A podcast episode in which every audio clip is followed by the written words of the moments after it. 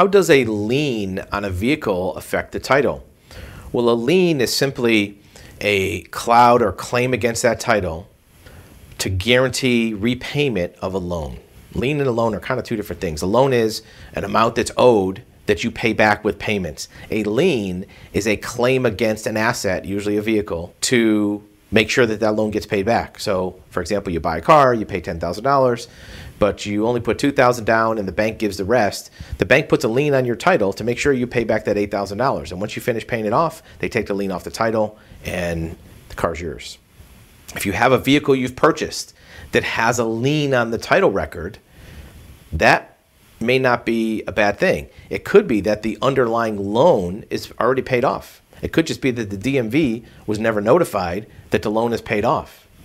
It could be that the owner of that car that had the loan on it is deceased. It could be that the bank is out of business. It could be a buy here, pay here lot dealership that's out of business. It might have been a payday loan like Title Max or one of these other companies that has been paid but never cleared it off the title record. So a lien affects a title in the sense that it prevents a transfer to another person or even in some states issuing another title certificate until that lien is cleared.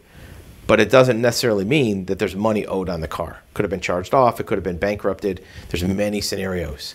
So if you have a vehicle that you think might have a lien, take a look at our website, cartitles.com.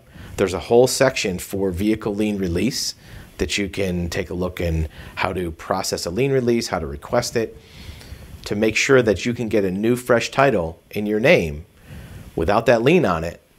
Even if there's money owed, there's ways to do lien mitigation to make sure that the lender will release that title so that you, as the innocent third party, can get the vehicle transferred to you to register it, sell it, insure it, whatever you want to do.